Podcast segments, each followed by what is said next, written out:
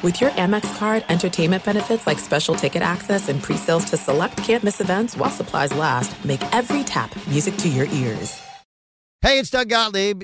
You know, our trusted partner, Tire Rack dot com, for fast, free shipping, free roadhouse protection, convenient installation options, and their great selection of the best tires, like the highly consumer-rated Goodyear Assurance Weather Ready. But did you know they sell other automotive products? Wheels, brakes, suspension, just to name a few. Everything you need to elevate your drive. Simply go to Tire Rack dot com slash sports. Tire Rack dot com. That's the way tire buying should be. Hey, it's Jonas Knox. Are you tired of endlessly searching for work, applying for jobs, and never hearing back? Job openings vanishing into thin air? What if with just one connection, you could link with dozens of companies that are hiring? What if that connection was a locally owned business ready to help without charging a fee? Express Employment Professionals is your one connection. Go to express pros dot com. With endless opportunities, it's time to try something new in your job search. Let Express Employment Professionals help you. Start at express pros dot com. Enjoy all your favorite sports like never before at BetMGM. Signing up and playing is so easy. Simply sign up using code Buckeye and receive up to fifteen hundred dollars back in bonus bets if you don't win your first bet. When you register with BetMGM, you can get instant access to a variety of parlay selection features, live betting options, and the best daily promotions in the business. And with BetMGM at your fingertips, every play and every game matter more than ever. Place your moneyline, prop, and parlay bets with the king of sportsbooks today. Sign up using code Buckeye and receive up to fifteen hundred dollars back in bonus bets if you don't win your first bet. That's right, up to fifteen hundred dollars. Again, sign up using code Buckeye and receive up to fifteen hundred dollars back in bonus bets if you don't win your first bet. BetMGM and GameSense remind you to play responsibly. twenty-one plus and present in Ohio, subject to eligibility requirements. Rewards are non-withdrawable bonus bets that expire in seven days. Gambling problem? Call one eight hundred gambler in partnership with M G M Northfield Park. That's one eight hundred gambler. What's up, this your boy Lil Duval, and check out my podcast, Conversations with Unc, on the Black Effect Podcast Network. Each and every Tuesday, Conversations with Unc podcast feature casuals and in-depth talk about ebbs and flows of life and the pursuit of happiness. Unlike my work on stage, I tap into a more serious and sensitive side to give life advice and simply offer words of encouragement, yet remind folks to never forget to laugh. Every Tuesday, listen to Conversations with Unc, hosted by Lil Duval on the Black Effect Podcast Network, iHeartRadio app, or wherever you get your podcasts. Presented by A T and T. Connecting changes everything. This is the best of the Doug Gottlieb Show on Fox Sports Radio. Boom! What up, America? Doug Gottlieb Show, Fox Sports Radio. Coming to you from the city of Angels, where, uh, yeah, Dodgers let Los Angeles down last week, but the Rams picked him up. And the Lakers won again last night at Staples, beating the Memphis Grizzlies. Things shape it up on the west side. Raiders get a win in Miami. Uh, we got a lot to get to. We got college football where from, uh, hey, Ohio State's back to Ohio State's back. Um, we have the two, we, we will announce the two thousand seventeen N F L September champions. We will announce the two thousand seventeen October Heisman Trophy winner. Uh, yes, I know it's November. You'll understand when we get to it. We got a lot to get to today. But uh, let's start where uh, I don't know if they're shutting down Jameis Winston because of his terrible pregame speech where he was telling his teammates to eat the W. Yeah. Eat the W. That was that was awkward. It was awkward. It's like one of those rants where you're just you're it's like Belushi in um In uh, uh, Animal House, right? Was it over when the Germans bur- bombed Pearl Harbor? Hell no! That's what it felt like. Jameis Winston being shut down for a substantial amount of time for the Buccaneers. They're two and six. But there's more to it than the fact that Jameis Winston is throwing, uh, he's either throwing ground balls to his uh, wide receivers who aren't fielding it well, or there's something amiss with his arm. This team has chemistry issues. This team has had some injuries in the defense, which has caused it to be dysfunctional. This team is a mess. This team is going to fire their head coach. Then you go to New York, and the juxtaposition with the L A Rams, who come in and hung half a hundred on the Giants, and the Rams last year, were the laughingstock of the National Football League against the Giants team, which appears to have either quit or simply be at such an incredible talent disadvantage that they were completely incapable of competing with the Rams. That's a Giants team that was in the playoffs last year. Now, balance that out with the Eagles. Balance that out with the Rams. Balance that out with some of these other teams. What's in vogue in the N F L is the N F L has become an offensive league.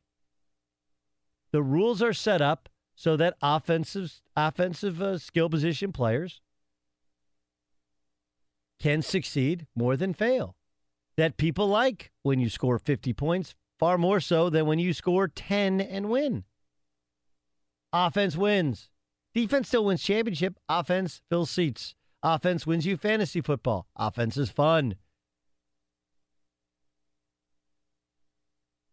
So what do you think it is? What what is? Look, we saw this. It didn't work with Mark Trestman with the Chicago Bears. He was their quarterback guru, quarterback whisperer. Uh, he was promoted to head coach, and he could not handle the day-to-day responsibilities.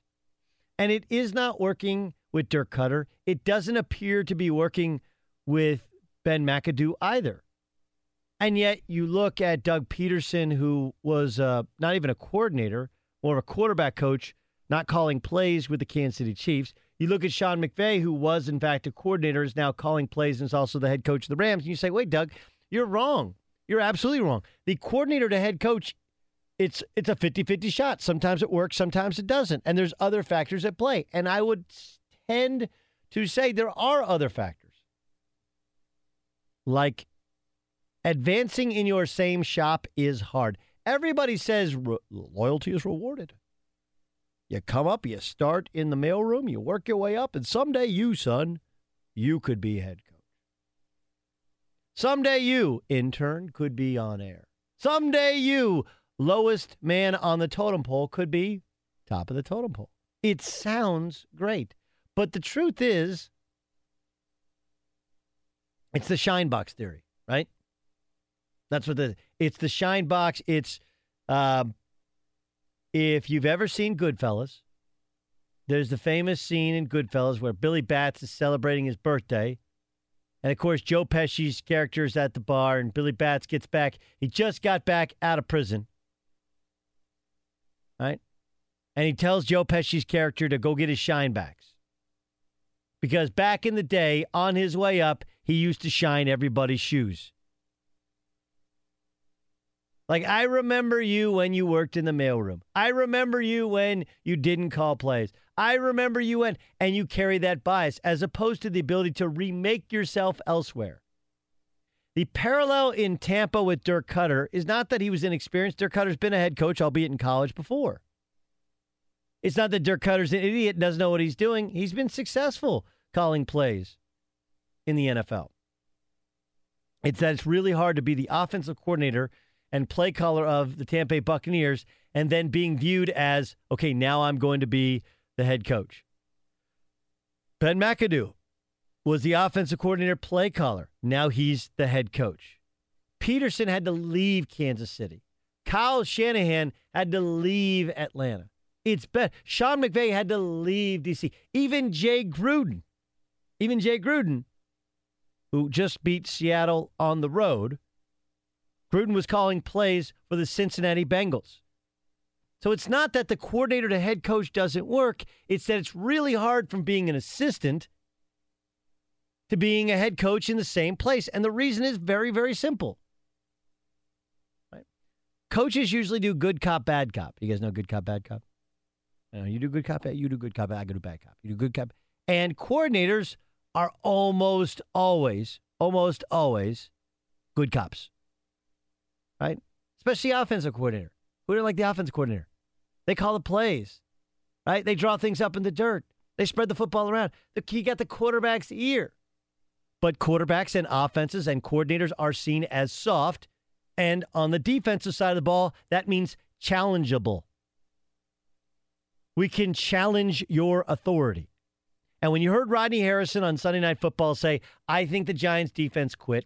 when you hear about the rumblings within the Tampa Bay Buccaneers uh, locker room and and how dysfunctional it appears to be, the parallel is very simple. You bring offensive guys in from a different system, they can walk ar- walk in strong-armed because you don't remember them shining shoes in the shoebox. In the shine box, excuse me. But if you were just calling plays three months ago or fifteen months ago, and you're the offensive guy, you're soft, you want to throw passes, you want to talk quarterbacks, you want nothing to do with defense, you are challengeable. And in a world like the National Football League, where players are, do you remember, um, you guys remember in uh, Jurassic Park, how they talked about Raptors? Remember what they said about Raptors? They remember you. They not just they don't just remember you, but what are they constantly doing, John Ramos? They're constantly testing the fences. Right? Right, yeah. They never test the same fence, part of the fence, twice, but they're te- constantly testing the fences. That's what dudes are like in the N F L. They're constantly testing the fences. And when Ben McAdoo does nothing to keep Odell Beckham Junior in line, the defense is like, he's soft, he's a pushover.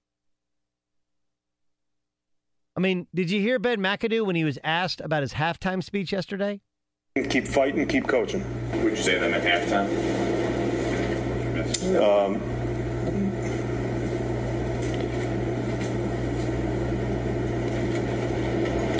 and what you that was not that was not doctored. That's actually what he said. He had either something went completely amiss that he didn't want to share, or he had nothing to actually share at halftime.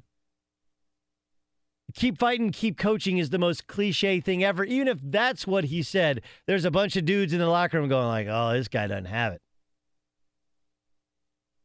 Even if you don't know what you're doing, you walk in the locker room and you start kicking over trash cans, and then you take a breath and you say, all right, we got a plan. Here's what we're going to do.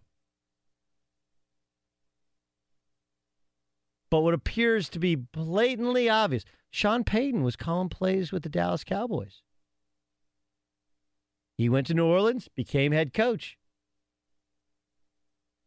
But staying in the same place, when they remember you as the coffee and uh, the, the cream and sugar guy, look at Earl Watson. Right? Earl Watson was the workout coach. He was behind the bench with the Phoenix Suns. All the players loved him, loved him. Man, this dude, Earl Watson, he gets it. He's like my age. He played in the league for thirteen years. Workout dude, gets it. Love him. He becomes head coach, and all of a sudden they're like, well, he, you can't be everybody's friend anymore. Head coach got to do bad things. Got to cut dudes. Got to call them in and ream them out. You got to ma- monitor defense, offense, special teams. Got to get onto your coaching staff. It ain't about just drawing up cute plays and trying to find mismatches. It's about managing egos day to day. And they will, like the Raptors, test that fence every day to see how much electrical charge is in it. Be sure to catch live editions of the Doug Gottlieb Show weekdays at three p.m. Eastern, noon Pacific, on Fox Sports Radio and the iHeartRadio app. Lance McCullers joins us on the Doug Gottlieb Show. They had the victory parade. He spent the night with his bae, of course. Uh, that is the championship trophy, which was in his room in Los Angeles before they flew back to Houston. But more than anything, he got the start. He got the call to start Game seven at Dodger Stadium, and he picked up the phone. We called him today. Lance, how are you? Hey, guys. Doing great, man. Thanks for having me. Uh, Lance, okay, so uh, l- let's let's just start with day of Game seven of the World Series, right? It's all anybody could hope for, anybody could dream of. twenty years from now, when you have people – little kids run around asking you about what that was like. What was the day leading up to the game like? Well, I mean, the day before, I was I was ready to go out of the bullpen. So, um, you know, I was throwing. I, I, I was, you know, constantly being ready to come in for Game Six because we were treating Game Six like like a must-win game if we had the opportunity to win it late. So I was actually going to co- come in and close uh, Game Six if it got to that point. So I didn't even know I was actually starting the game until after Game Six, uh, when when A J told me. But honestly, I, I felt I felt awkwardly calm um, a little bit. I was I was pretty nervous in, in the A L C S pregame. When I say nervous, I, I was just pretty anxious to get out there. And then same thing in, in, in game three. But uh, the team had a, had a very a very weird calm about it. We, we felt very comfortable going into game seven and knew, you know, if we come and play our best ball, we're probably, probably going to take home the championship. Okay, so uh, remind me, like you were throwing at Dodger Stadium after game six. You're out there in the right. outfield. Did A J tell you before that, and that's why you went out there and threw? Right, yeah, exactly. Because, you know, I had tossed during the game a little bit in the pen. Um, and if I was going to stay in the bullpen for game seven to potentially close the game in game seven, that's all I would have needed to throw. But, you know, I needed a little bit more work if I was going to start, you know, to work on some of my stuff. So A J called down, told me, hey, you're starting game seven. So that's why I had to go out onto the field and play catch. Uh, I did the same thing in New York. Yep. uh, post game three before game four, but it was funny because I guess Clayton Kershaw had come to the mound at Minute Maid before he start. He was going to start game uh, game five. Yeah, he did. So he, everyone, he stood up there and saying, he and he was looking yeah. at it and he was throwing. Somebody said, "What you were you were?" They thought you were tweaking him. Yeah, someone. A lot of people on Twitter, you know, people on Twitter like to come up with these crazy conspiracies. They they were saying that I was going out there to. to get back for, for him doing that to us at our field, and I was trying to make fun of him for doing it, and I was doing it for the cameras because I guess the post-game show caught me throwing. It was nothing other than I literally hadn't thrown enough to be able to pitch the next day. So I had to get out there and, and do my work. Okay, so you get out there the next day, and you even admitted as such afterwards that you you didn't have it. Lance McCullers joining us on the Doug Gottlieb Show. On uh, a matter of fact, here's what you said after the game. I knew I didn't have much to give other than just trying to gut it out as long as I could. The team knew, you know, that I know it was a short leash, but everyone was ready to go in the bullpen today. And you saw all of our best guys come out of there, and, you know, I gutted it out as long as I could. This is this is crazy. Okay, so like you're up there, and obviously you had the two nothing lead. They had the errors in the first inning, and the second inning you had the big you had the big home run. But you know, there's there's there's runners aboard, and you survived those first two innings with without much in terms of your normal stuff. What's that feeling like of just hope, hoping that it's enough to get by? Well, I mean, for me, it, it, what I meant by that was I, I just. I don't think anyone has a whole lot left to give on November first. I mean, you, people forget that we're we're playing baseball at, you know, full game speed really since middle of February when, when spring training hits. Because as soon as those lives start, as soon as those uh, spring training games get going, I mean, you, you, you give whatever you have at that point. Obviously, you build your strength during the season. But come November first, it's, it's been eight months. You know, guys are dealing with injuries. Guys are dealing with just being overall exhausted. So, Um, we had all of our guys available. So I know going into the game that, you know, I, I can read the writing on the wall. I need to give this team three or four good innings.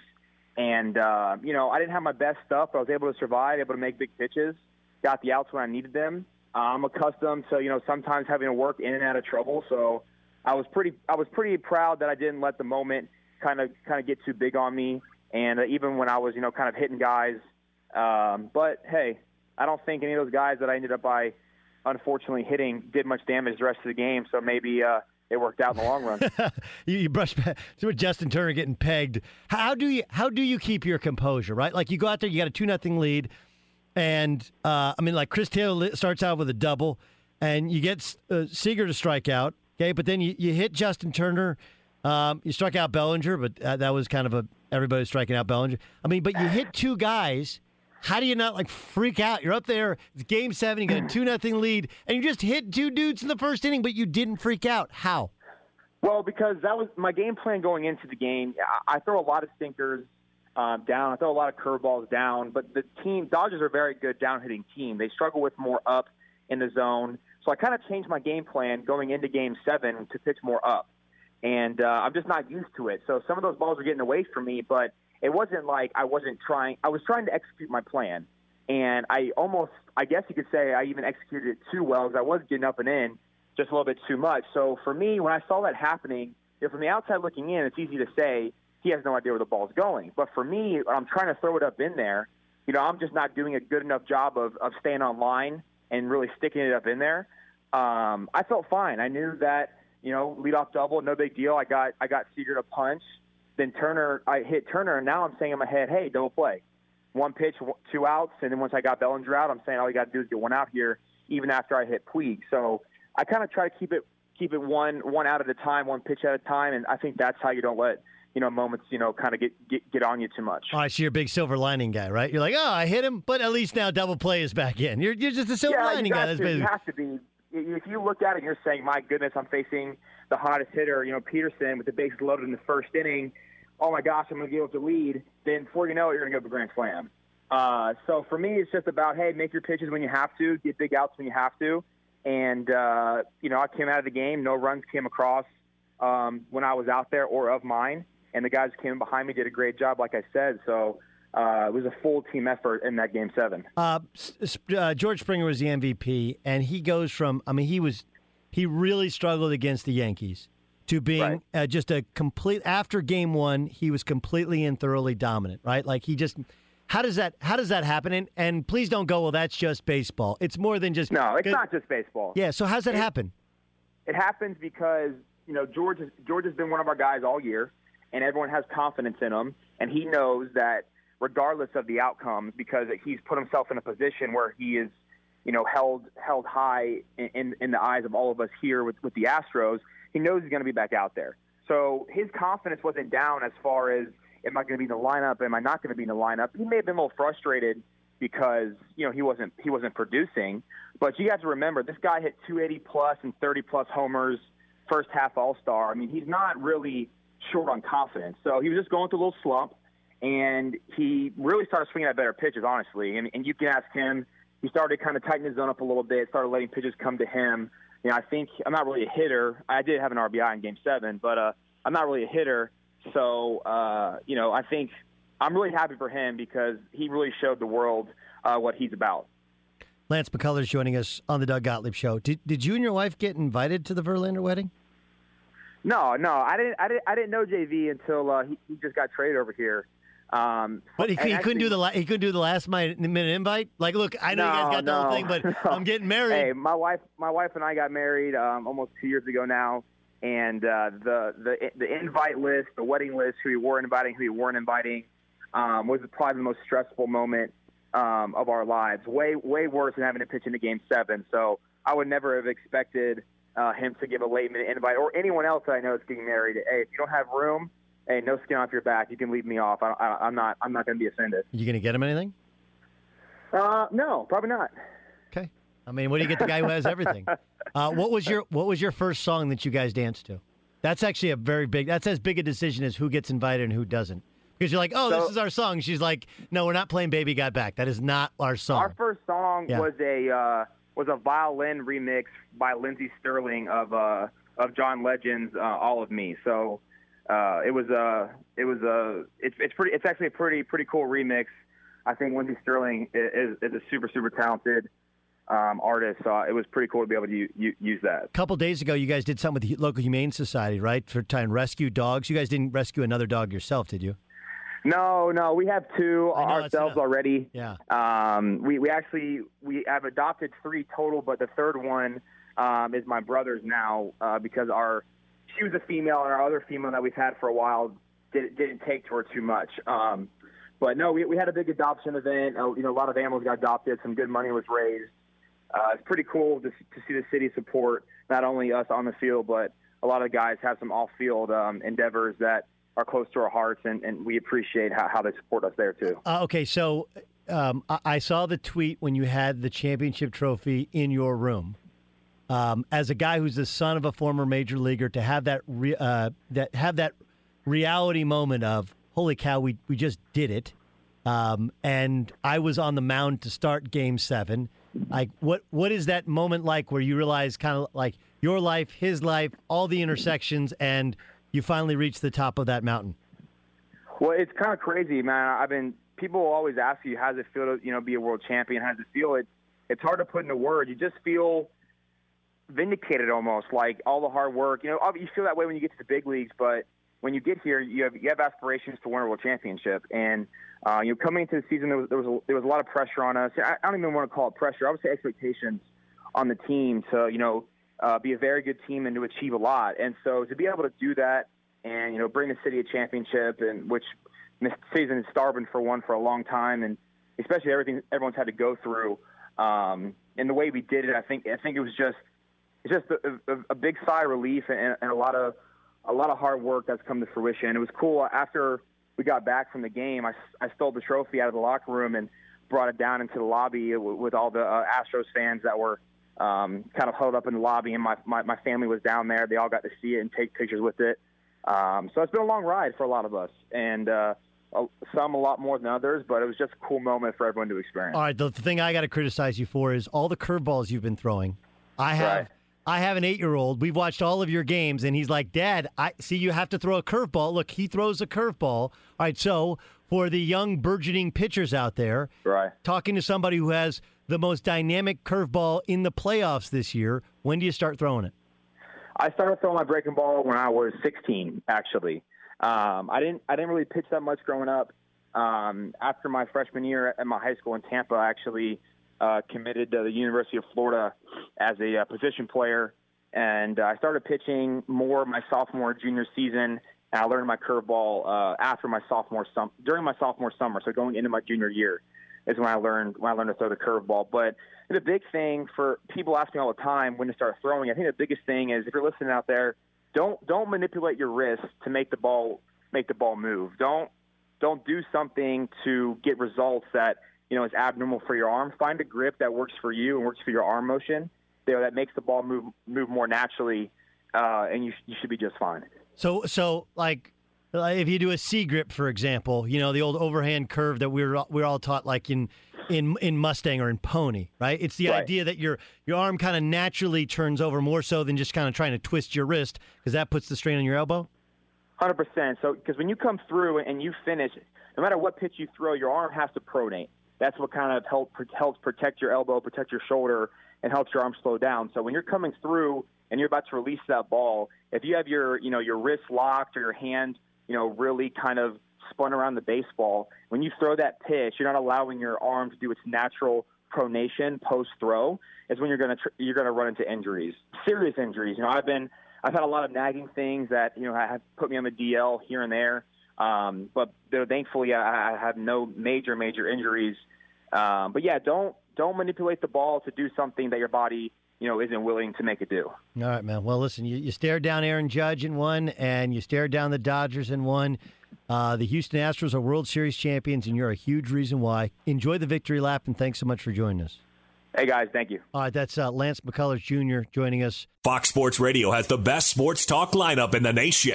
Catch all of our shows at fox sports radio dot com and within the iHeartRadio app. Let's get to the Romo versus Dion first because it's great sound. And part of Sports Radio one oh one, kids, is if you have great sound, you got to play it as often as possible. Tony Romo was calling his first Cowboys game yesterday as a member of C B S's lead broadcasting crew. He got a rousing ovation and a welcome back video. Romo, beloved member of the Cowboy community still, even though he lost his job to injury, which the stupidest thing we say every year is you never lose your job to injury. Yeah, Tony Romo just did. So uh, at some point during the game, I believe he was discussing Marcus Peters, who is a, a very good player and maybe an over, overly discussed player, but he had this to say during the game. He's really good out there at the corner off coverage, but in tackling? Not his thing. No, and he makes Deion Sanders look good at tackling sometimes. Right, so... Uh, he makes Deion set. Now, look, anybody who was alive to through the Deion Sanders um, era, if you will, knew he was a spectacular kick and punt returner. Um, I don't think there's any question he's regarded as the best cover lockdown corner in the history of the National Football League. He had speed. Uh, he could read a quarterback. He seemed to be able to read his wide receivers. He was generally a menace. He retired a couple times, came out of retirement to play with the Ravens, and still had incredible speed and gifts. But he was also a guy that stayed way the hell away from actual contact. That wasn't his thing. That wasn't his game. And pros always tell you play to your strengths, not your weaknesses. So it was kind of funny. Cowboy on cowboy. Hey, he makes Deion Sanders look like a good tackler. Funny? Here's Deion on N F L Network. I, I tried my best to take the high road. I don't know the address to the high road, so I got to come at you, man. Ten years as a starter, you're two and four in the playoffs. You ain't won nothing. I tried to bury the hatchet. Both of us worked for C B S. I went and shook your hand and say, Tony, you're doing a great job this year. I thought that would be it. But nevertheless, you keep on shooting at me. Tony, what's going on, man? I got a gold jacket that I didn't buy. Dak says hi and bye. Tony, leave me alone, man. I got a lot of ammunition, man. How many interceptions? How many interceptions? nineteen in twenty twelve? Come on, man. You threw to everybody but me. Tony, come on, man. You know you never won the big one. You know you never won the big one. So stop, man. Leave me alone. I tried to take the high road, but I don't know the address. What an a-hole. Deion Sanders is an a-hole. I work for C B S. Nobody was fired up about Deion Sanders coming back to work for C B S. Okay, it was because the N F L Network and C B S made a deal, and he's the N F L Network's guy. And oh, yeah, by the way, Deion is very good on T V. And that's very, very funny. If, if Tony would have come at him personally and come at him and attack, like, that would have been, but simply saying, uh, alluding to Marcus Peters being such a poor tackler that he makes Deion Sanders look good, does not in any way open the door to, you got like playoff record, Dak taking your job. What an a-hole. What a complete Hall of Fame a-hole. Like, did, like he just went totally personal in terms of your career. Like, well, he didn't talk about his wife. No, dude, he went personal. He went on all the different triggers of Cowboy fans. He acted like, look, I've been holding this back. I don't, you know, I've been holding this back and haven't let on, let in on Tony Romo for a long time. I never really liked him, but only because he works for C B S, I chose to keep my key, and he played for the Cowboys, keep my mouth shut, but now I'm not going to? What a jerk! Who does that? And Chris Rose laughing, like, ha ha, it was funny, unless you're Tony Romo. Like, Romo was not out of, there was, there was, I don't think anybody could listen to Romo and think it was mean-spirited. And it doesn't mean that Deion is wrong for what he said. He did have a bad playoff record. He did throw nineteen interceptions. He did. This is this is all true. All all true. But what what are you doing, Deion? Like, is it okay for Romo now to go and talk about uh, the craziness with you and your wife and her calling the cops and that that kind of stuff, or the fact that because Des Bryant had dinner with you and your agent, he got susp- and he lied about it. He got kicked off the team at Oklahoma State. Like, how personal can we go now that you've gone personal on Tony Romo? What a jerk. And again, this is me saying, like, Deion Sanders is, without any question, in my lifetime, the best cover corner. And I actually think he's really good on T V. I don't think he's great with the interview stuff because it's all about him and whatever. He's brilliant in regards to his ability to relay, relay a point on football. He is incredibly well-respected. You ask any of these guys who are uh, cornerbacks, and you're like, who's the GOAT? They'll all say Deion Sanders. None of them will say otherwise. But, like, what a jerk. Be sure to catch live editions of the Doug Gottlieb Show weekdays at three p.m. Eastern, noon Pacific, on Fox Sports Radio and the iHeartRadio app. Some people are just not good at firing up other people. Some people are just not good at at uh, at public speaking.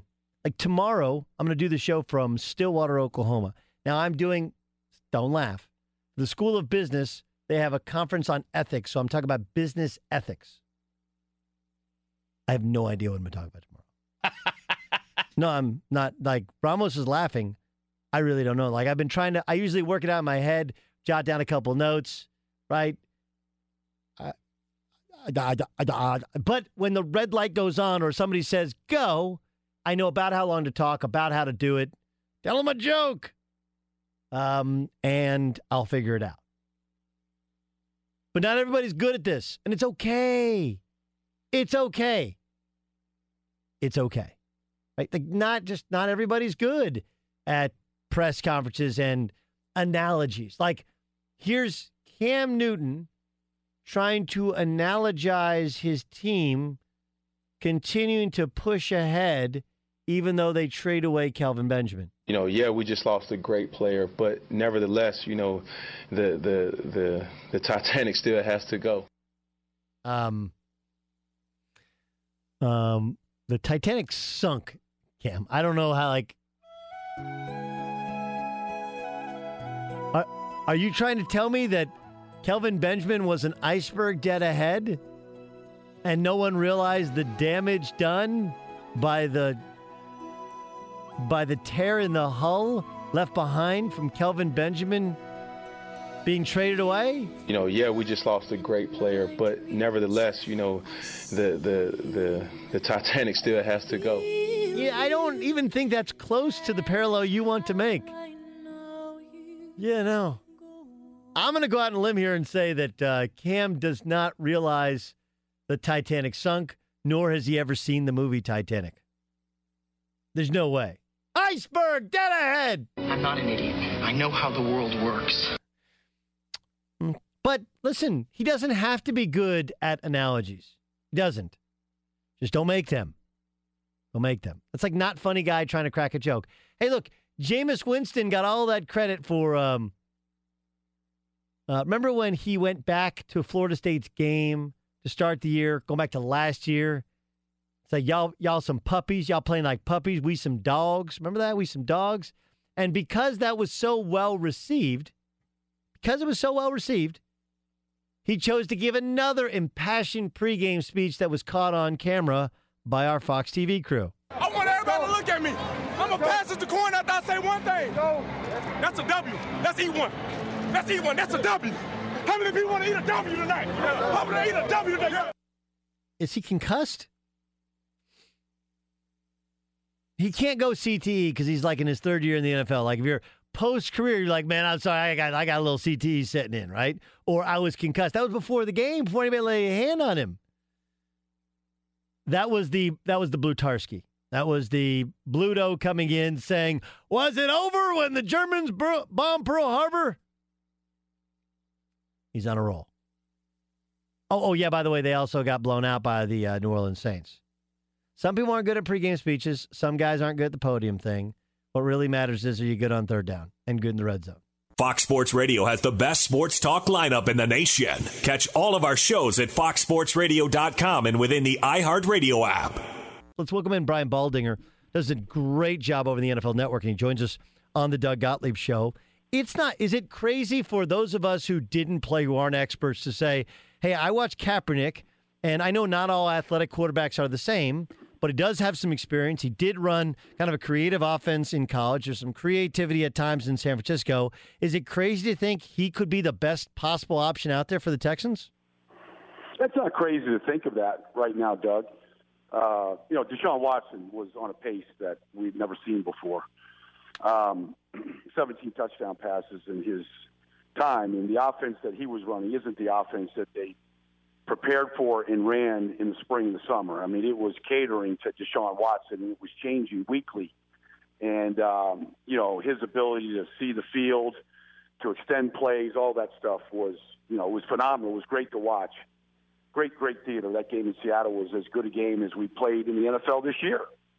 Uh, and that offense continued to expand because of the abilities that Deshaun Watson kept displaying. Is it ridiculous to think that Colin Kaepernick could do some of those things? No, it's not ridiculous to think that at all. But they haven't picked up the phone, and so to this point, it's Tom Savage, it's McGloin, it's T J Yates, it's guys who are either familiar with O'Brien or familiar with Houston, which is kind of par, kind of normal for the course in the N F L. Normal for the course really in any business, right? You hire the guys that you know, know yeah, how you, you operate. You always connect the dots, Doug. You always connect the dots. You know, I mean, Yates took him to, he was in a playoff game with them, and Savage, you know, was in the playoffs last year and started the season this year. You go with what you kind of know. All that stuff is is true, and it's fair. Now, look, I, I know people in this league that don't think Colin Kaepernick is very good, and he wouldn't be a great backup if he had to go into Houston and be a great backup, where he's got to help the starter until he becomes uh, a chance to become a starter. I mean, I, I know guys that believe that, that believe he's not ever going to be accurate enough to be a real good player in this league. That's just coming from people that have coached him and played with him. That doesn't mean that he can't add a spark to the Houston Texans right now, a team that looks like they desperately need one. Tend to agree with you. Doug Gottlieb Show, but we'll, we'll, we shall we shall see what they do. Um, what happened to Kansas City? I know they've had some injuries um, on on both sides of the football. I mean, I think the Eric Berry injury is still one that will always hurt you because he's arguably the best at his position in the sport. But I watched them against the Cowboys. Cowboys get Sean Lee back. They get David Irving back. And they appear to be improving, as opposed to Kansas City seems to be leveling off, losing three over their last four. What's happened to Kansas City? Well, let's see. There's a lot of things that have gone on. I mean, one is Dallas is a, is a totally different team defensively when Sean Lee's in the game. I mean, he's just one of those guys that gets everybody lined up.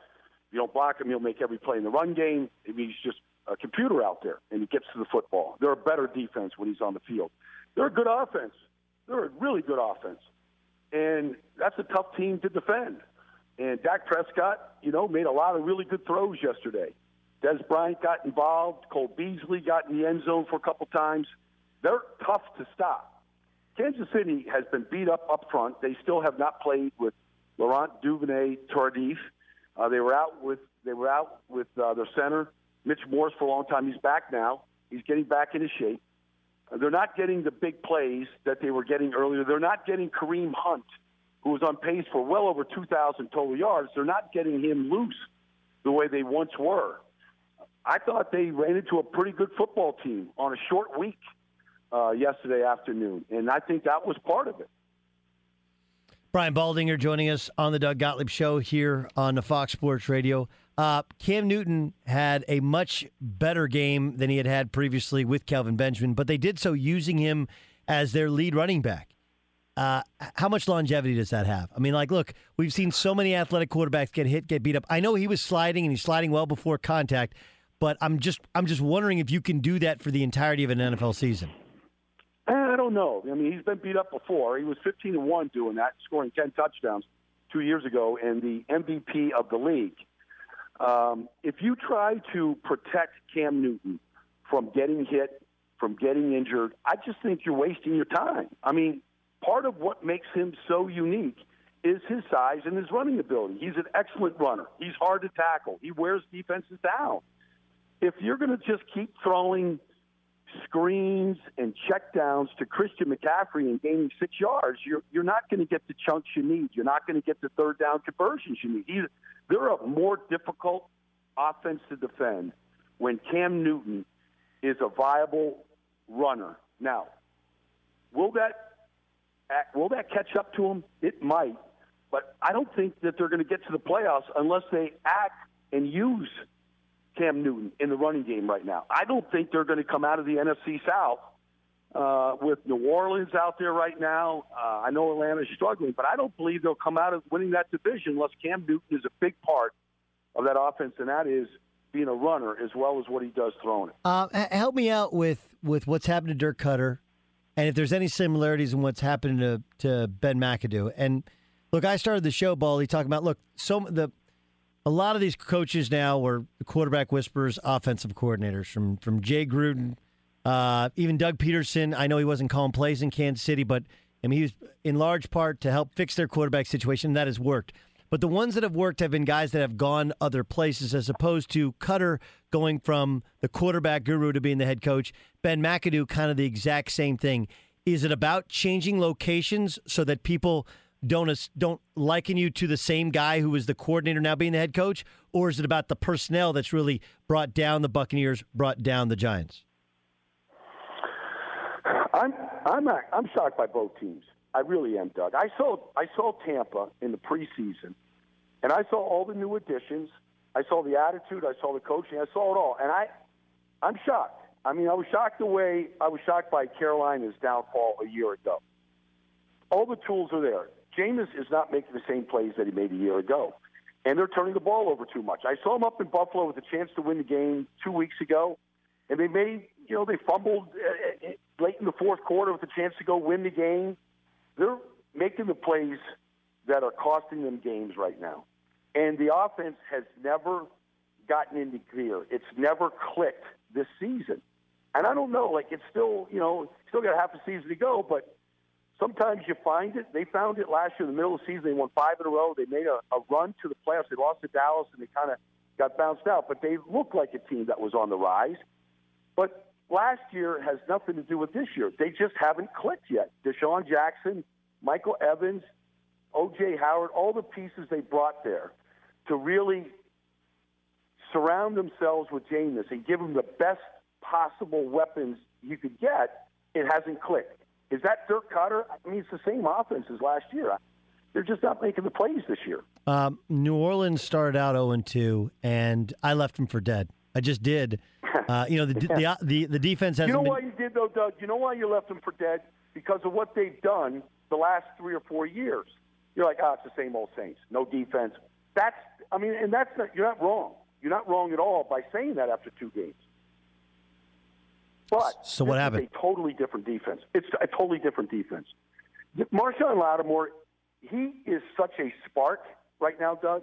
He is the best corner I've seen come in this league since Darrelle Revis. Wow. Period. He, you can give him a third of the field, a half of the field. It's not just cornerback play. He is football smart. He understands how you attack. He knows when to lay off. He's a tackler. Now, you add Sheldon Rankins and Cam Jordan, right? You add some Onyeka, and you add, you know, Von Bell. And, you know, you look at Kenny Vaccaro, they look like he had him on a trading block five weeks ago. He's a valuable player. Defensively right now, they've sparked this turnaround. I know that the Broncos went into Philadelphia, and the, and the Eagles have a tremendous front seven. The Broncos' offensive line is not good. It's not good. Um, but, I mean, how can John Elway strike out on so many quarterbacks, right? Like, Paxton Lynch isn't healthy, but there's a reason that they didn't hand the hand the ball to Paxton Lynch to start the season. How how can the Broncos swing and miss on so many quarterbacks? I'll say this to you, Doug. I did that game for national radio today, and I was talking to a high-ranking Eagle personnel person, and quote unquote, he said this about Brock Osweiler: he stinks. And he did yesterday. His job yesterday was to manage the game. Defensively, they were hoping to be able to stay in the game and have Brock Osweiler hand it off to a pretty good rushing attack, you know, and not turn the ball over. And in the first quarter, he turns turns the ball over on a terrible throw, and the Eagles took it and scored. And, you know, and they just kept piling on. He had two terrible throws for interceptions. Probably should have another one pick. He's, and the Eagles, Jim Schwartz knows that at six foot eight, he's a long strider. He doesn't throw off his back foot. You know, he has to step into his throws. And if you bring pressure right into his face, I mean, he's done. And that's what they did. They ran the pressure. They put Fletcher Cox in the center. They put linebackers in the A-gaps. They came right at him.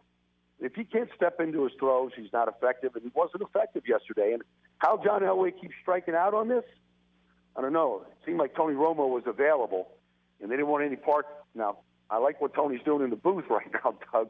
But if you'd asked Tony Romo back in March, you want to go quarterback the Denver Broncos and get a ring just the way Peyton Manning did, it looked like there was a lot of pieces in place there, and they decided not to do it. So, you know, I mean, that's – John is, is a smart man, but not making good decisions at that position right now. Last last thing, Rams hang fifty-one on the Giants. We talked about what a disaster the Giants are for just a little bit. Um, but it sure feels like every piece that they've added has has worked for the Rams. And, like, look, buys come at the right time. And they're really one Cooper Kupp catch away from being uh, seven and one on the season. Um, what's your reaction to the Rams' complete turnaround?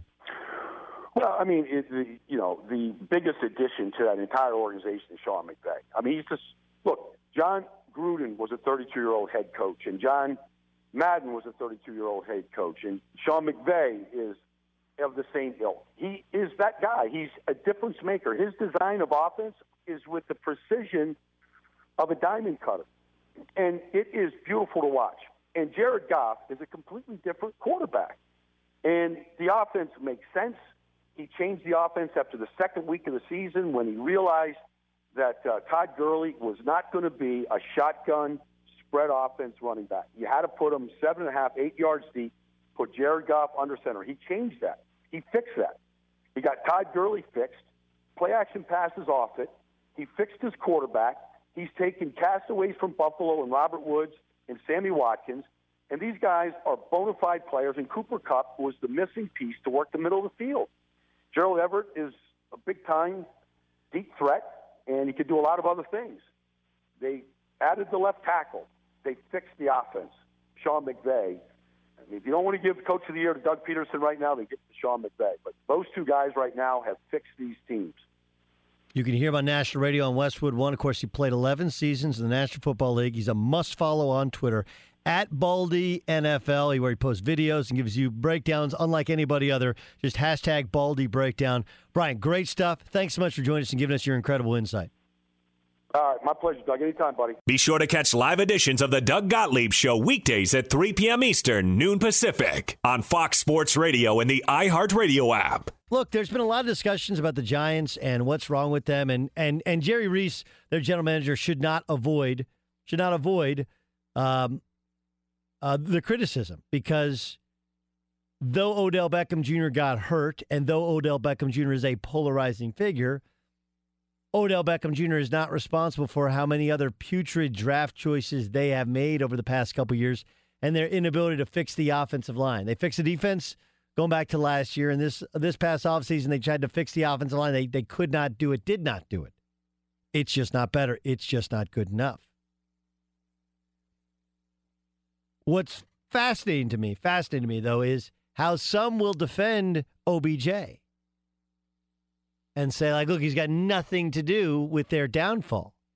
It's not his fault that he got hurt, but if you don't think that he's a divisive force, look at how, uh, I mean, look, his desire to be a megastar, his desire to push the envelope as to celebrations and flamboyance and getting into to wrestling matches and fights with other players and And arguing on the sideline, those those things, those things bring attention to your club, and those things cause a head coach to have to decide: like, do I punish my best player, or do I stand by him and support him and talk to him behind closed doors? But the problem is that you are a reflection. Every team, every coach will tell you this this uh, inarguable fact: you are a reflection of your best player, your most talented player. You are a reflection of them.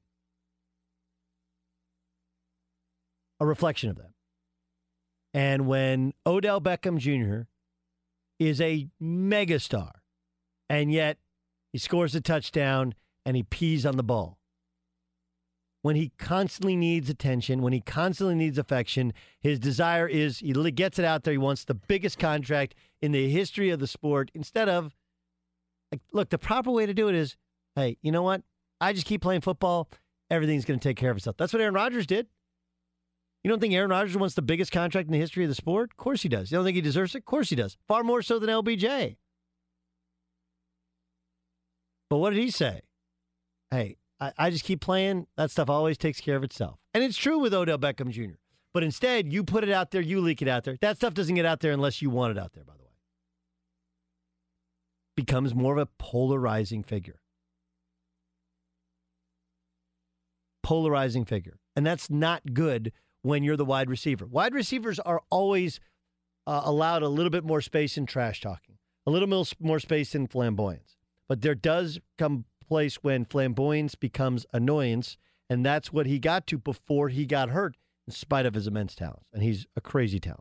At Bet three sixty-five, we don't do ordinary. We believe that every sport should be epic. Every home run, every hit, every inning, every play. From the moments that are legendary to the ones that fly under the radar. Whether it's a walk-off grand slam or a base hit to center field. Whatever the sport, whatever the moment. It's never ordinary at Bet three sixty-five. twenty-one plus only. Must be present in Ohio. If you or someone you know has a gambling problem and wants help, call one eight hundred gambler. Xfinity has free premium networks for everyone this month, no matter what kind of entertainment you love. Addicted to true crime? Catch killer cases and more spine-tingling shows on A and E Crime Central. Crave adventure? Explore Asian action movies on Hayah. Searching for something extreme? Check out skating, snowboarding, and more on Fuel T V Plus, the global home of action sports. And find crowd-pleasing bops on iHeartRadio's Hit Nation playlist. There's new free shows and movies to love every week. Say free this week in your Xfinity voice remote. Open a limited-time eleven-month certificate at Kemba Financial Credit Union. At five point two five percent A P Y, it's more than triple the national average, plus it's a safe and secure way to grow your money. Visit your local branch or kemba.org slash cb for details. Offer expires May thirty-first, twenty twenty-four. A P Y equals annual percentage yield. Restrictions apply. five hundred dollars minimum and two hundred fifty thousand dollars maximum deposit. Advantage status required. Comparison based on bank rate average. Federally insured by N C U A. When you drive a vehicle so reliable it's backed by a ten-year, one hundred thousand mile limited warranty, you stop thinking about what you can't do and start doing what you never thought possible. Visit your local Kia dealer today to see what you're capable of in a vehicle that inspires confidence around every corner. Kia, movement that inspires. Call eight hundred, three three three, four K I A for details. Always drive safely. Limited inventory available. Warranties include ten-year, one hundred thousand mile powertrain and five-year, sixty thousand mile basic. Warranties are limited. See retailer for details. I'm Diosa. And I'm Mala. We're the creators of Locatora Radio, a radiophonic novela, which is a fancy way of saying a, a podcast. podcast. Welcome to Locatora Radio Season nine. Love, Love at, at First Listen. listen. This season, we're falling in love with podcasting all over again. With new segments, correspondence, and a new sound. Listen to Locatora Radio as part of the My Cultura Podcast Network. Available on the iHeartRadio app, Apple Podcasts, or wherever you get your podcasts.